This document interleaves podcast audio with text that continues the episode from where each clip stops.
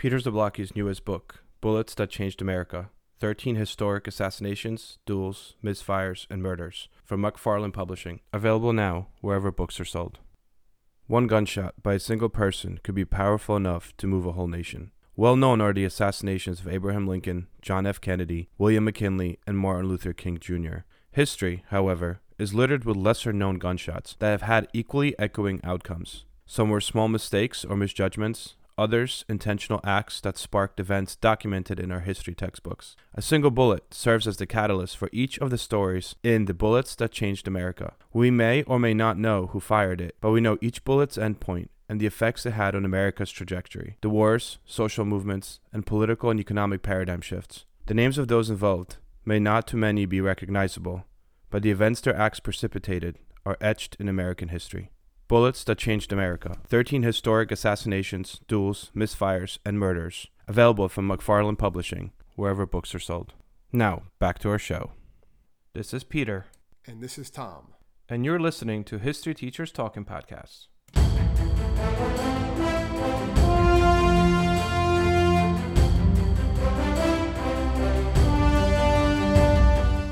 All right, this is Peter Zablocki and Thomas Fresca, and welcome back to our podcast. Tommy, what do we got?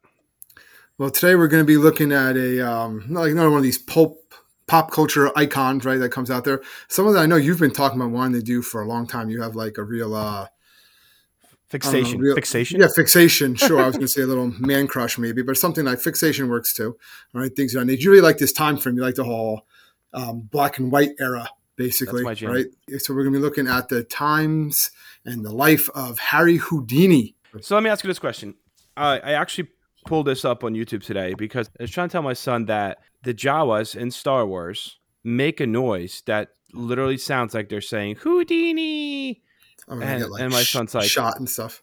Yeah, my son's like, no, they don't. And I'm like, no, they do. So legit, I went and I like YouTubed it and I just did like Jawa sounds. First of all, they have like a compilation of all of them from every movie, which is kind of insane that someone would That's take time to do too that. much But free time. It's like people who do podcasts on Houdini. Like who has that right, much I, guess, time? I guess, right? But sure enough, the Jawas do say Houdini. It's a thing. It's really a thing. All right. Anyway, it was just a side note. A side note here, Tom. Harry Houdini, or really Eric Weiss, right? Eric Weiss, yes. Born March 24th, 1874, died in mysterious circumstances, which we shall discuss in this in this Oh, yeah. podcast. On October 31st, 1926, he was a Hungarian escape artist, illusionist, stunt performer, uh, really known for his escape acts, and also very much against spiritualism. He was Like not a fan hardcore. of spiritualism, big time, big time, which is be weird because at, at the time, a lot of other escape artists, magicians would just, you know, again, turn of the century, they would say that they had powers, right? That they could like walk through Talk objects, to the dead or like talk to the dead, or the spirits is what helped them. The spirits would help them do things and stuff like that, and ghosts and everything. And he was like, "No, that's not how it works. You would you have like hidden lock picks, or you can wiggle things out if you apply pressure certain ways." Like he was more, and he he was out there really trying to stop. A big skeptic of those things and trying to stop them all. Also, Yeah, and, and I think we'll talk about the fact. I mean, he had lawsuits against different spiritualists saying like, "No, you're fake, you're fake," and he actually made it his business. While he's already a really known wealthy person, he kind of made it his business to expose a lot of these spiritualists. That he goes, "There is no ghost, there is no um, special powers. Like you just have to be witty." And he sued people for fraud, and he won a lot of these cases. He wrote books against them. Um, he had famous authors kind of argue with him publicly about this, which we'll talk about and ultimately this this kind of plays a role in his death because some people believe to this day that it might have been a group of spiritualists yeah, Uh, notable kill him, right? yeah that actually might have had something to do with his death what do we got tom where does this guy start where's the beginning of harry houdini what do we know about his you know early beginnings in youth Well, he was born, like you said, Eric Weiss, right? He was born in Budapest, Kingdom of Hungary. He was uh, part of a Jewish family. His father was a rabbi, right? Um, And his mother, and his mother was, he was very close with his mother. That's something that you'll see a lot if you do any research on him. A lot of pictures with him and his mother. Um, when he becomes rich and famous, he buys his mother a um, dress that was worn, I think, by a queen of England and like he brings her out, out to all the relatives, and she's wearing this dress and she's smiling, and he's like, "This was like the greatest day of my life." So he's he's a big time with his mother. He was one of Yeah, seven children. Uh, he's Yeah. one of seven children, and they arrive in the United States in on in 1878. So you got to remember, we we still know the name Houdini today. This guy's like in the eight. He's from the 1800s. Like that's when he was born. Yep. So it's a long time ago, a long, long time ago. Yep. And it's when they come over from um, that they changed the spelling of their name, and he changed a little bit too, and they wind up living in um, Appleton, Wisconsin, where again his father served as a um, Rabbi. rabbi, yeah, for a Jewish congregation there. And um, his family wound up moving to Milwaukee, and they were pretty. They were pretty poor when they were there. Yeah. And then um, they went from there. They moved to um, New York City, would live in a boarding house, and he was joined. And that's very kind of as a child where he um, grew up. He worked a lot of these small jobs, right? Just basically kind of like uh, pay off debt and stuff. And one of them was a trapeze, uh, trapeze artist. And that's Yep. when he started calling himself the Prince of the Air because he actually was an aviator too later on in his life. He was a big time uh, pilot. Yeah, I know he's an athlete. He was an aviator, uh, but trapeze, you know, trapeze artist. Like that was his. That was the beginning. He was nine years old, and that started as like basically like a, like a public debut, but it was really a gig to try to help his father make money because in making money, 1887, it was just his father and himself that moved to New York City, and they moved into this boarding house because they couldn't even afford to bring the rest of the family yet from Milwaukee. So he starts picking up jobs and winds up basically being like a circus act, you know, the Prince of the Air, and and he helps make enough money for his father and himself to bring the rest of the family over to New York City. Shortly thereafter, he's a young kid. He starts to perf- uh, perform different magic tricks, and he calls himself Harry Houdini, essentially after a French magician. Right? Uh, the guy's name was Jean Eugene Robert Houdin, and Houdini, Harry Houdini. Uh, had this belief that if you add again misplaced belief that if you add an i in the name at the end of a name of something it meant like esque like you know like sh- short esque or you know kind of like something. So he added the i to it so it was houdini meaning like like houdin as for his first name it was actually it stems from his nickname right? Harry which is a nickname for from at least the nickname that his family gave him. So uh, harry became harry and he became harry houdini as a teenager he is essentially taught this craft by another magician joseph Rinn, um, at, a, at an athletic club in new york and initially he, he kind of doesn't work out for him he's not a great magician by any means and It's not work. Yeah. yeah, he performs in like dime shows and here and there, like shows up on uh on the street. Really, even at some point he doubles as um wild man in the circus, which is like the worst job you could have in a circus. Yeah, he wasn't doing escape backs yet for the most part. He was doing mostly card tricks. I think I was reading a lot of that card was another one and- of his names, right? Oh, yeah, anything to bill himself. Remember, he's a showman, so it's anything anything to bill himself and things of that nature. Yeah, it almost seems like what's going to stick, right? Like, all right, I'm the king of cards. But they actually said that he wasn't really that great with his card tricks. So that didn't pan out. And then his brother joins him. I, so this is at the time now, this we're talking like 1890s. Nine, yeah, 1894, 95. yeah, he's a teenager, and and him and his brother start experimenting with these escape acts, and you know they're getting booked here and there at these dime shows and dime museums and and side shows and even a circus. And brother's name was Dash, whose nickname at least first name was Theodore. At Coney Island, right? They become they open an act as Brothers Houdini, where they're trying this whole escape thing, which we'll get into in a second. Uh, this is where he meets his wife, right? Beatrice Bess uh, Ra- Rahner. She was originally um, Dash was like going after her at first, or trying to court her, I guess you would say first. Yeah. But she winds up marrying Houdini. and They he was madly in love with her. Oh yeah, yeah, no. I mean, and the thing is, what's interesting too, if you read their story, is she was Catholic and her family was like very much against this um, marriage, eventual marriage. Jewish, Yeah, because he was Jewish. And after um after he passes away, she lives for like another thirty years or so. And when she passes away, against her own wishes, her family refuses to bury her next to him because they refuse. They're so Catholic that they refuse to bury her in a Jewish cemetery, which is interesting because that was her wish. Like that was her husband, and her Yeah, family was like, to go. Yeah, Talk about holding a Yeah. grudge, huh? So Bess Houdini kind of takes over from Dash, and, and she kind of replaces him in the act, and they become known as the instead of the Houdini brothers, just simply the Houdinis. And at that point, Bess pretty much becomes his stage assistant for the remainder of Houdini's career. So then in um, 1899, he meets and signs with a manager, Martin Beck, in Minnesota, Handcuffs Act, right? And he's kind of known for this one. yeah. So, So- yeah, Beck Yeah. really started that. Beck really started to advertise him and really advised him. Listen, let's focus on your escape acts. Forget about all these other things. We're going to focus on the um, just the escape acts. and within months, like it really, he starts to become really popular. So he starts going on tours of Europe. Um, he does some interviews, and he's really starting to take off. And he gives a demonstration of how he can escape with these handcuffs at Scotland Yard. That's the big one. That's the one that makes That's a him. big one with Scotland Yard. And then that's also when he starts challenging other police forces around the world to listen, come up with something, and I'm going to escape it.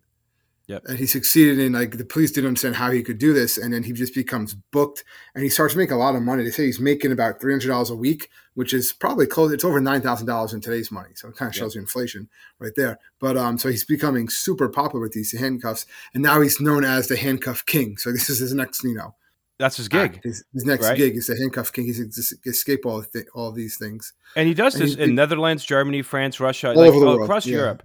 And he's getting paid so much that he's actually one of the world's highest paid entertainers. Remember, guys, there's no radio yet. There is no TV yet. Uh, there's no movies. I mean, that's not even like uh, motion pictures aren't even really a thing yet. Like this guy is just simply word of mouth becoming one of the highest paid entertainers in the world. And it all stems from the fact that he, you know, he started challenging all of these different police stations. He's like, put me in handcuffs. Eventually it- got to like chain me up, put me in handcuffs, lock me in a box, and then watch me get out of it. And he continued and continued and continued to the extent that he basically, you know, becomes super famous. Then um he's finally, I mean, again, I feel like as I studied this, he's definitely has a lot to do with he definitely has a lot to do with courts. He's always suing people or getting sued, interesting enough. Um, or starting patents so that way, like I trademark this, I trademark this, like and he would just sue people. But while he was in Germany, a police officer actually alleged um, that he es- escaped through one of his escapes through bribery. So Houdini sued Yeah, him. he's the guy. Yeah. Well, you see how he won the case? This is the one Yeah, where Russia- he yeah. basically said to the, uh, He- the judge. Yeah, he winds up. Um, like, "Look, I could do this. I'll show you." I can. Do, I'll show you, and I'll unlock the safe. And he unlocks the safe. Mhm. He uh, breaks into the safe, but he later says that this that the judge forgot to lock the safe. That's what That's it was. he Yeah. able to do it. But whatever. But, he, but he wins that case because of it. Because yeah, he tells the judge like, "No, no, I could get out of things. I could, I could unlock anything. I This, did this is what I do. try." Yeah. And then he basically is like, "I can unlock your safe," and the judge's like, "Fine, if you unlock my safe, like we believe you." And then he's like, "Yeah, the safe wasn't locked, but he unlocked it." Uh. All right, so after that, he winds up returning. He's now he's he's like a made man when it comes to really uh, Europe, in in the sense that he has the money, he's got the wealth, he's got a title, but that's mostly in Europe. So he returns from Europe, and then what winds up happening is he first of all, this is where the whole idea of a dress comes into play that you talked about, right? He buys this dress made for Queen Victoria and for tons of money and gives it to his mother and presents her to all the relatives at his big party. Um, and then in 1904, he officially returns to the U.S. after going back and forth between Europe and purchases a house um, in Harlem, New York City, right? And it is uh, it cost him twenty five thousand dollars, which is equivalent to about close to eight hundred thousand dollars in today's money. He creates his own publication while he's here. Uh, it doesn't really work out. In, in his publication, he really kind of wanted to just use it. He just talked Um, about himself. He, yeah, he used yeah. to kind of promote himself and to attack spiritualists. So it didn't. They only lasted like two volumes. Yeah, Um, and that, you see that that's a lot of things. He said a lot when um Houdini started getting on a roll. He started really talking. That's what he started to talk about. Like he would get himself like riled up. It's all he Yeah. just like went after his rivals because he was always there was a lot of other individuals at that time that would try to one up him or take steal his technique steal that's one reason why he stops doing a lot of the handcuff tricks is because so many other people do it so he ups the ante and he starts doing these like much more intense um, escape techniques which we can talk about like the straight jackets the um, yeah, I feel like we'll mention the mail bags, the, Yep. obviously the milk can, the milk crates and the um, Chinese water torture. But he does all that because people are keep on imitating his handcuff one. So he's like, well, I'm not doing that anymore. Then I'm going to go on and do something else. And he's basically trying to make it so difficult, so intense that no one else is even going to try it because it's so dangerous. Which is what he Yeah. starts to do with some of these escapes. And actually, what he what's interesting too is what he does is as soon as he does this act, he often started his acts um, and did them in front of just a select group of people, so that way there was a witness, and then he would trademark it right away and copyright it. Like, okay, this is my move. So if you want to do this move, you have to give me credit. And he actually made a lot of money that way, but also, you know, sued a lot of people that would try to like replicate Try what he was something- doing. Something similar, something similar, yeah. And he was like, no, no, no, I did that first. You got to give me credit, kind of thing. Um, and he never claimed. So people were like, dude, you have to have supernatural powers. I mean, like they would put it, they would lock him up, you know, water filled, like you said, milk can. They would put him in like a coffin box, uh, nail it shut, put chains around it, put chains inside it and on him, drop it to the bottom of a river, uh, and then he would emerge within a minute. And they were like, how do you do this? Like, you have to have natural powers. And he's like, nope, supernatural powers. Like I'm just really clever. Like that's how I roll.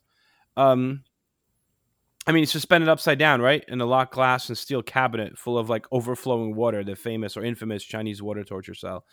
Um, you know, in a sense, he he you know he kind of becomes the face of all magicians, and actually that kind of towards the end becomes his big, not job, but I guess role, right? um, because he becomes the president of the Society of American Magicians, yeah. um, basically from 1917 until 1926, and he is the longest running president. Up to that point, each president of the American American, you know, Society of American Magicians was only president for one year. He's the president from 1917 to 26 and he's continuously trying to like advertise it and go to other magicians and try to get magicians involved in the society of american magicians and try to create some credibility um, for magicians. It's almost like he's trying to make the idea of being a magician reputable for profession. I would yeah, say. Well, he's right? making a business. It's becoming a yeah. business, like a business model for it, like anything else. Yeah, I mean, it's it's now the richest and longest surviving organization of magicians in the world. Um, they say there's like six thousand members right now that pay dues, um, and almost like 300 assemblies worldwide from what he started. Like, you know, we this is a respectable um, position oh my god, I'm, i keep on thinking of like the, some of the stuff that he did, like the elephant. We can talk about made the elephant disappear. Well, I he mean, made he made yeah. Well, he he had a he had to buy that trick. Yes, I that did was see that. Nice. So he actually bought that trick from a um, another um, magician because again he was all about this. He was like you know something was really good, and um, that's what he did. He just made the he made um, Jen, Jenny the Vanishing yeah, Elephant. Was, yeah, this was in 1917, so he just made it disappear on stage, and he would do that for a while. But again, like he never really stuck with some of these acts that long. And a lot of times, what happens after he would do it for a while, then his brother would keep on doing it. Like yep. a lot of like the like the milk the milk um, can escape and some of the Chinese war torture. He would do it for like four years, and then you know on and off. And then his brother would keep on doing. It. His brother kept on doing these tricks into the 1940s. Yeah. Like his number one thing was vaudeville. And, you know, vaudeville could be a podcast in itself. Uh, ultimately, you you would have theaters in, in, you know different cities, whether they were big cities like New York City or Boston, or even smaller cities. Um, pretty much wherever a city could put in a theater. Again, this is like 1900, 1917. Um, you have silent films that are just coming out. This is whole new thing, but vaudeville is key. If you had a theater in town you would you would basically have uh, the theater owners book these vaudeville acts. And these high you know high paid performers would come in to do the different shows whether it was magic tricks whether it was dance routines whether it was comedy things. And and you know think of like abbott and costello kind of vaudeville you know like this idea of just different acts doing you know doing their thing and entertaining people. And that's kind of what he became the most notable for. Uh, people wanted to book his act in these vaudeville theaters Let's talk about some of his crazy escapes that this guy. Did. I mean, he almost died numerous times, but one specifically, times. right? Several times. Yeah. Well, I guess I started one of the beginning ones, which was um, the Daily Mirror Challenge, mm-hmm. which had, took place in London in 1904, where there was basically uh, Nathaniel Hart was a locksmith, and he said I he spent five years making these special handcuffs, and Houdini actually accepts the challenge, and he decides to perform this at a matinee and um, about 4,000 people, about 100 journalists come to this, you know, event. It's all hyped up. It's like super, people are really excited about it. And this, um, the escape attempt that was dragged on for over an hour. Um, he kept on coming in and out. He, um, well, because they thought he wasn't going to be able to do it. This, there's so much controversy because they're like, dude, his wife yes. helped him. Well, some people say his wife helped him. Other people say he actually could have got out of it in like five minutes, but he was a showman, so he was making it like like take longer. But basically, I want to. Um, he did ask for the cuffs to be removed so he could take his coat off because it was so hot, and they said no because then you're going to see how the cu- how the cuffs get unlocked. We're not. And these are like special made cuffs that have like a six yeah. six inch key to unlock. Yeah, just like, exactly. Yeah. So he takes out a penknife and cuts off his jacket using his teeth.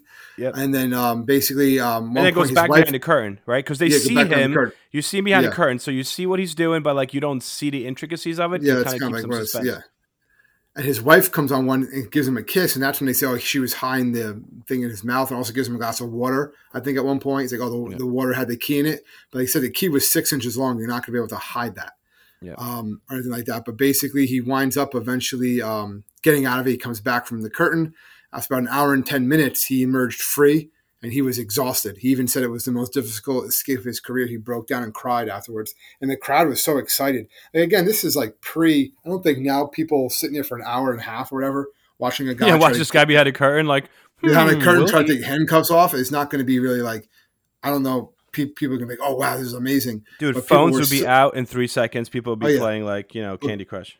People were so like A news story gets shared by a friend on social media, or you catch a tweet that really makes your blood boil. But how do you separate fact from fiction? That's the premise behind Disinformation, a 10 part series from Evergreen Podcasts and Emergent Risk International coming this fall. Tune into Disinformation wherever you get your podcast. And remember, don't believe everything you read. Gone went crazy for this. They put they threw him. They were cheering. They threw him on their shoulders. They're like, "Oh my god!" Because literally every second that he's done, you know, they're just watching. Like, "Oh my god, what's gonna happen? What's gonna happen?" It's just crazy, like how the intention spans like shifted since then. Crazy. And then uh, you know the milk can, uh, can escape kind of follows that. That is like him upping the ante. Um, and basically the, the premise here is very simple. Houdini handcuffed and then sealed inside an oversized milk can that is filled with water and made his. You know the idea is they place this behind a current again, and boom, let's see if he gets out. He's in a sealed milk can, uh, full of water, and he's handcuffed, and people are trying to figure out how he's going to get out of it. And Um, drowning. yeah, or drown, and that was the key. That was supposed to like add the key, like the another level of excitement because it's Yeah, like the- right, well, yeah. he gets he out die. or he dies. Yeah, like, It's that's one or the other. basically- You're even gonna yeah, you're gonna see him live or you're gonna see him die, which is also like morbid. I'm not sure if that would also fly. right. 2020, 2020 standards, you know. Um, yeah, and I mean, and this was this was just a big thing, you know, like added a little extra element of suspense. Um, eventually they modified it because they wound up making it a little harder. So they put the milk crate um, or can was then in itself locked inside another wooden chest, which was then chained and padlocked. So the idea was like, okay, you're in a water can that, and you have all these ca- cuffs on, and that's closed, and then that's in a wooden chest, which is chained and padlocked, and then you have to somehow escape from it. And he did this numerous times. Like this was like his jam. Uh, eventually, as you mentioned earlier, uh, his brother kind of picks that up um, even after his death, and that's kind of his brother's signature move was this milk can escape. The, the milk can escape, yeah. But he kind of, because Houdini kind of one ups this around 1912 when he creates um, the Chinese water torture. Yeah. Where his feet is basically are locked in stocks and he's lowered upside down into a tank filled with water. There's like a metal cell around him with a glass front, so they could the people could see him. So that's big too. Like he's underwater, but people can see him the whole time. Yeah, he's and he's upside down. Yeah, and um, so he was enclosed in this cage, and eventually he makes it even more difficult. Where I think they do, um, what do they do? They put him in like a straight jacket also, so doing Yep. all this other stuff. While in water, he's- while upside while down. water. Yeah, yeah. Yeah, so he and he's holding his breath the whole time. I think a lot of times he did this with the um, milk can escape too. He had people like he would challenge people to try to hold their breath as long as he did, Yeah. as he was trying to get out. So he, he And- could hold his breath for over three minutes. Crazy. Well, going back to the milk escape real quick, what's interesting here is this was another case where he kind of brings us to court because um, other magicians started repeating this, and he went. He basically sued some of them and says, "No, this act is copyrighted. Like I, I invented this act. You need to pay me to do this act." And he winds up settling out of court in 1906 with another magician who actually uh, agrees to publish an apology. Like, yes, I'm sorry, you did this first. Like he's a businessman, you know, first and foremost. He does these tricks, but he's like, no, no, no, I'm going to make money off of anybody else doing the same similar tricks. The Chinese water torture, what they also made it more difficult for him is they actually started putting him up well he's upside down in this big water cage right in a straight jacket but then they would actually put in another cage within it that basically like would almost render him like unable to move it was like a smaller cage within a cage and even though this was often advertised as the chinese water torture cell uh, he never actually referred to it as such right? he called it the upside down you know the first time he did it was in berlin and he continued doing this over and over again. This became kind of like another popular one until his death. Then you have suspended straight jacket escape. I mean, that's kind of self explanatory, right? He's like, all right, suspend me from my ankles in a straight jacket from a crane on top of, you know, from a super tall building. This actually turned, this was interesting because the first couple times he did this, there was like heavy winds when he's up there at these tall buildings and it started throwing him around so much that he literally just kept on hitting the side of the building and like almost knocking himself out as he was trying to do it. So as he after, as he like continued this act, they're like, all right, like you know, while we hoist him up by crane up to this big building, let's actually connect like a wire to his leg. And every time you know the wind would actually like move him close to a building, this wire would like draw him back so he could actually complete his trick without you know like banging his head against the wall. It's just I thought it was kind of interesting. There's video of this apparently. You could see it. Library yeah, yeah, there's, there's, yeah. There's um, videos of Houdini doing these. Basically, he's hanging from yeah upside down. Thomas Edison. We did a podcast on that. Thomas Edison is the reason we have Houdini's uh, recorded voice. Uh, the reason we have Houdini really, you know, videos of early stunts like that's all Thomas Edison helped us out with some inventions. All right, so overboard box escape. This is a cool one. One of his famous. This is one of the stunts he would do. Um, he escaped from a nailed and roped uh, packing crate after it was lowered into water. So again, it's that threat of drowning. Uh, he first performed it in New York's East River, which I don't think you want to go in the East River. What did you notice that actually the police didn't let him do it? I think was yeah, the they forbid it from using it on one of the piers, so he had to hire a tugboat and invited the press on a tugboat, and then just he went it that way because they were said no, you can't do it. But he was locked in handcuffs, leg irons, nailed in the crate, um, which was roped and weighed down to 200 pounds of lead, and was then lowered into the water. And in, he escaped in 57 seconds, so he found his way out. How? Like, was, I don't understand. I don't. You know, he, he he he had magic. I think he just lied. But um, the crate was pulled to the surface, and it was found still to be intact and everything. And he performed this stunt many times. He performed a version of it on stage, and um, had specially built like tanks and stuff like that. And this kind of inspired him to do his next one of his last like really famous ones, which was his buried alive stunt, which the first time he did it in Santa Ana, California, he almost died. Yeah, he was buried alive with, because he was buried alive, but he was buried alive with no casket in a pit six feet under. And yeah. He basically slowly dug his way out. He became exhausted and he panicked and actually had a call for help. Barely, he did break the service. He got out technically. Yeah, well, his, his hand got out, right? Yeah, That's, that was it. it. Yeah, and his assistant had to pull him out because he passed out. He fell unconscious, and he said it was you know basically the weight of the earth was like on top of him, just killing him the whole time. So when he does this um, after this, well, when he does it after this, he's doing this to expose a spiritualist, right? An Egyptian performer named um, Bey, who said that he used supernatural powers to stay in a sealed casket because he didn't have to breathe, whatever. And he's like, no, you're lying. I'm going to stay in the casket longer than you. And I'm going to say that it's I can do it through breathing techniques, not from no supernatural powers. But this is when he did it. After that, after that first attempt, every time he did it, he was in a casket or a box or something. He didn't just do like buried, buried. Yeah, actually, one of the caskets that he would use to uh, to repeat this particular stunt uh, was used to transport his real body from Detroit to New York. The bronze City one, yeah, his death. yeah, yeah, because like they had nothing else available, which is kind of crazy. It's like, all right, well, let's take the stunt. On top of that, obviously, a few things here that we kind of just briefly touch upon because I don't feel like they really deal much with Dini, but uh, he did, you know, start a movie company and actually made a lot of different. Not a lot. That's an exaggeration. He made some movies, you know, and kind of tried his he's a businessman, so you try try to dip his toes in the film business. But this is such the film business and the movies overall at this point are silent movies. It's such a you know it like it's in such infancy this business that I don't blame the fact that he winds up quitting. He's like, there's not enough money in this. There's one full length uh, feature movie that was supposedly his best, and then. Uh, because it was made from nitrate film back then, so it was like super low survival rate right? Film historians basically thought this film was lost. And then, of course, there's one guy somewhere, right? Always some private collector that's like, well, actually, I have this film. And the Houdini Museum in Scranton, Pennsylvania, which is the Houdini museum in the yeah. world, the directors of the museum begged this private collector, like, "Can you please show us to show it to us?" So he actually brought him in and did a screening for them. They're like, "Oh my gosh, like this is the lost film." You know, that's a full length feature of Harry Houdini. It's 71 minutes, which at the time, for the times, was a super long film and they begged him and begged him if they could somehow if he could somehow sell it to to Turner Classic Movies, which this guy finally does. Um, in like 2015, he winds up selling it to Turner Classic Movies. They spend millions of dollars restoring it and show it to the public for the first time in like 96 years in March of 2015, which I think is kind of cool. What else? As you mentioned earlier, private life. Uh, he was a pilot. He absolutely loved flying. It became kind of like his hobby towards the end. It's probably this whole like adrenaline thing he's got going here. You know, it's like the Tom Cruise of his time, I guess. Um, but I think what we really need to cover here and spend some time on this is kind of how passionate he was about debunking any spiritualists, right? Like yeah, psychics, yeah. mediums, He's like, no, these people are fakes. And he literally made it his business to like ruin some careers.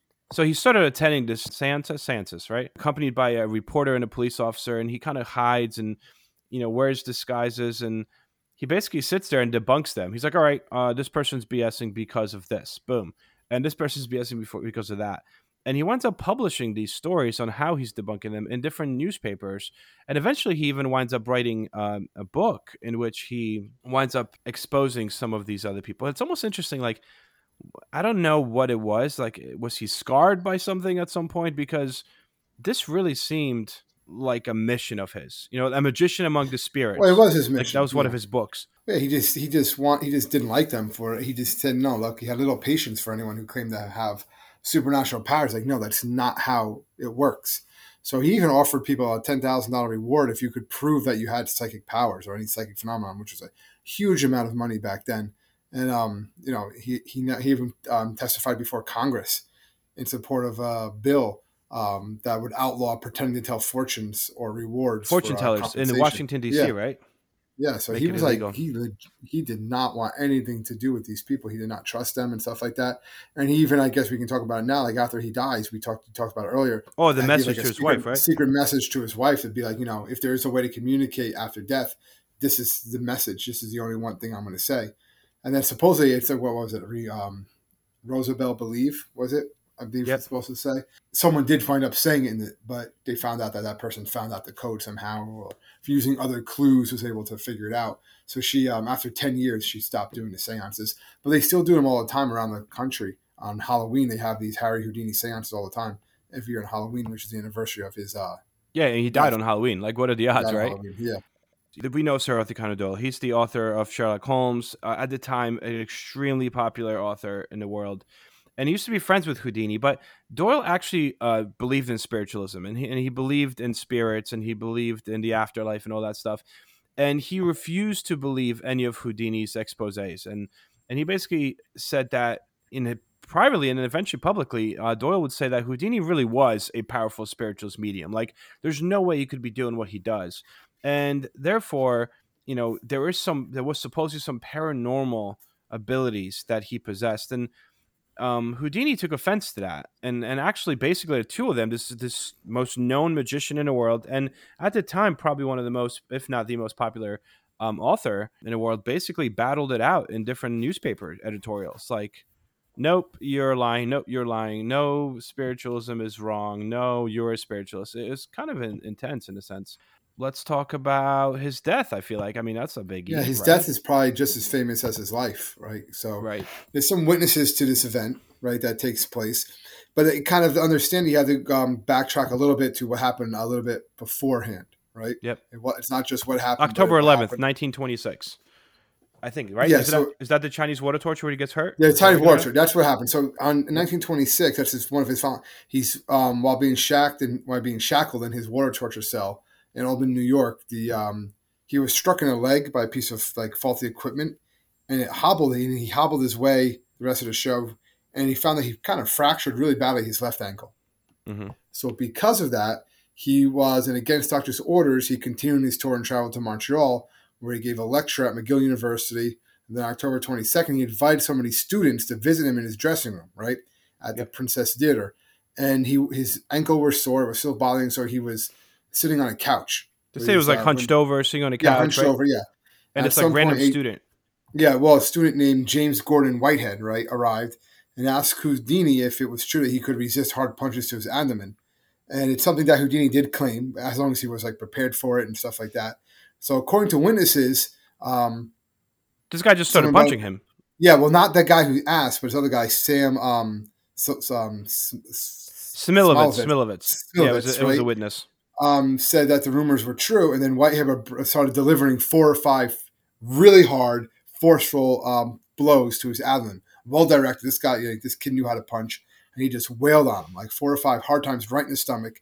And Houdini was still reclining the couch and had no time to prepare for the punches, and he kind of like shrugged him off the punches, like trying to look like tough guy.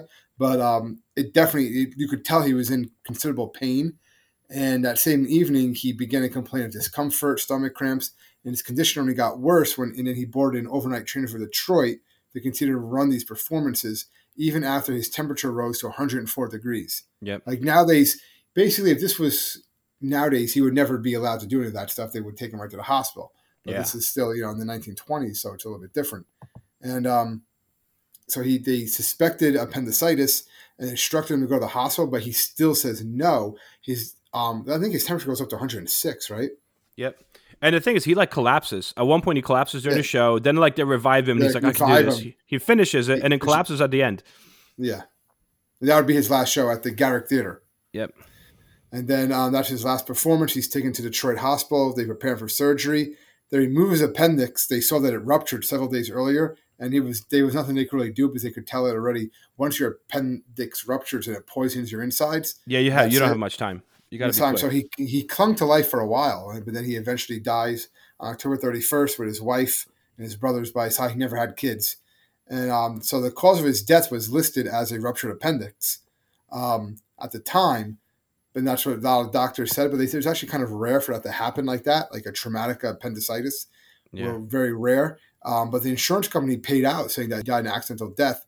But obviously, there's a lot of um, Yeah, he got double indemnity or whatever it's called, right? Yeah. Double. Yeah. Yeah, indemnity, but there's a, there's a lot of um, also ideas that he was actually poisoned by spiritualists, Yep. and that, that kind of led to his death. But who knows? Well, But besides being poisoned by spiritualists, there's some evidence to suggest that the actual student that hit him was Yeah, a was spiritualist and or himself, was yeah.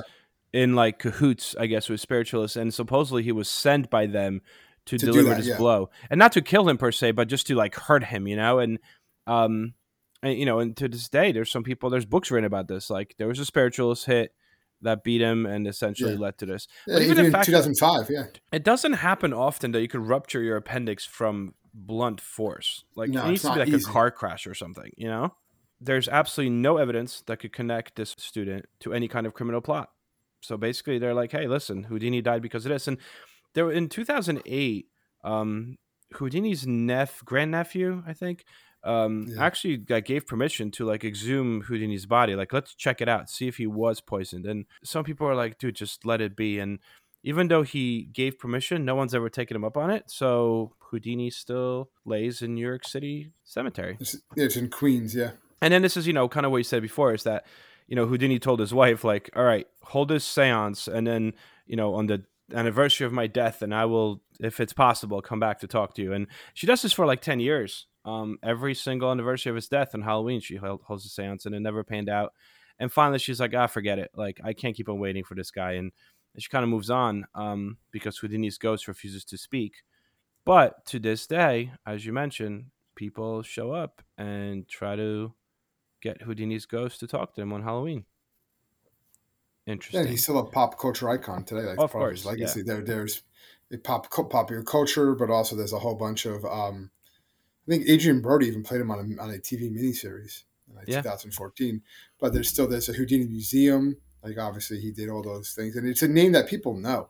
Like even today, people know who Harry Houdini is. They know that. yeah, like right. You say Marilyn Monroe, boom, you know who I'm talking about. I say Yeah. Elvis, you know who I'm talking about. Harry Houdini. I, it seems like people just Yeah. know what I'm, who I'm talking about. You know, it's like a name. Yeah, it's a name.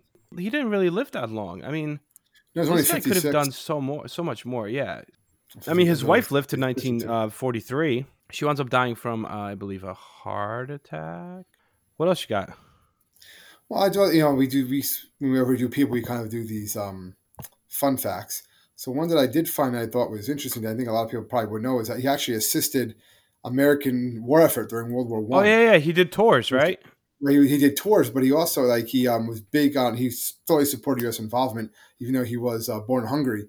But also he did raising money for the war effort. But he also um, they took American troops and he held classes, and um, he showed them how to escape sinking ships and to um, get themselves like from um, from ropes, Out of ropes, handcuffs, yeah, handcuffs yeah. and restraints in case they were captured. So he showed a lot of his like moves, things he would do. He actually like showed gave these to like American showed these to American soldiers so that if they ever were captured and tied up or if they were in a sinking ship, what to do and stuff like that. Which I thought was interesting. Like giving them these skills. Yeah. Yeah. And again, he was one of the pioneers of you know what eventually becomes a, common practice in World War II, where you have uh, famous stars going out and entertaining troops. You know, whether it's eventually all Korean War, Marilyn. Monroe, or World War II at Hollywood stars, and you know the same thing. Woodrow Wilson, you know, basically used him, and he he actually winds up canceling his tour.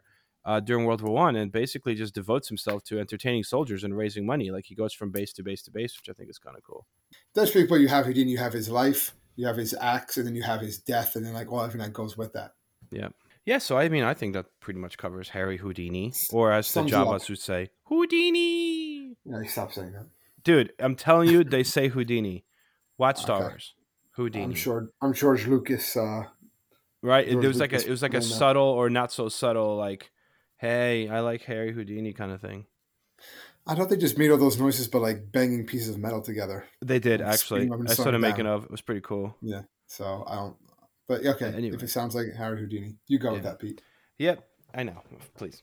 Anyway, so we're we're kind of uh, we're getting close, Tom. We're getting close to our hundredth episode. I mean, I can't believe we've been doing this for this is our ninety sixth episode, which doesn't include the short lectures. Like that's a that's a that's a lot of episodes. So that's a lot of time we've been doing this. Yeah, it's a lot of time. But uh, what's interesting too is like here we are, and we're like, dude, we should do this, and then you'll be like, we did that already. Oh yeah, we did. like no, how about this? Yeah, I think we did that too.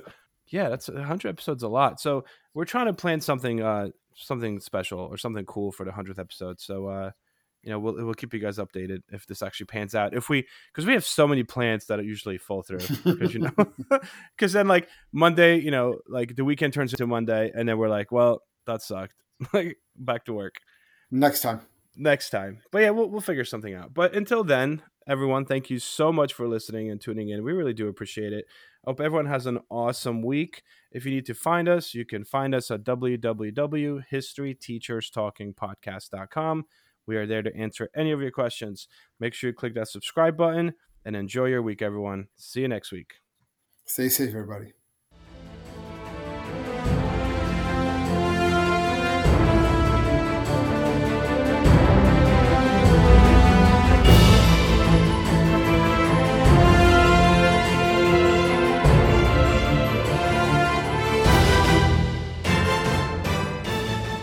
Hope everyone enjoyed our podcast. And if you would like to email us, you can do so at historyteacherspodcast at gmail.com.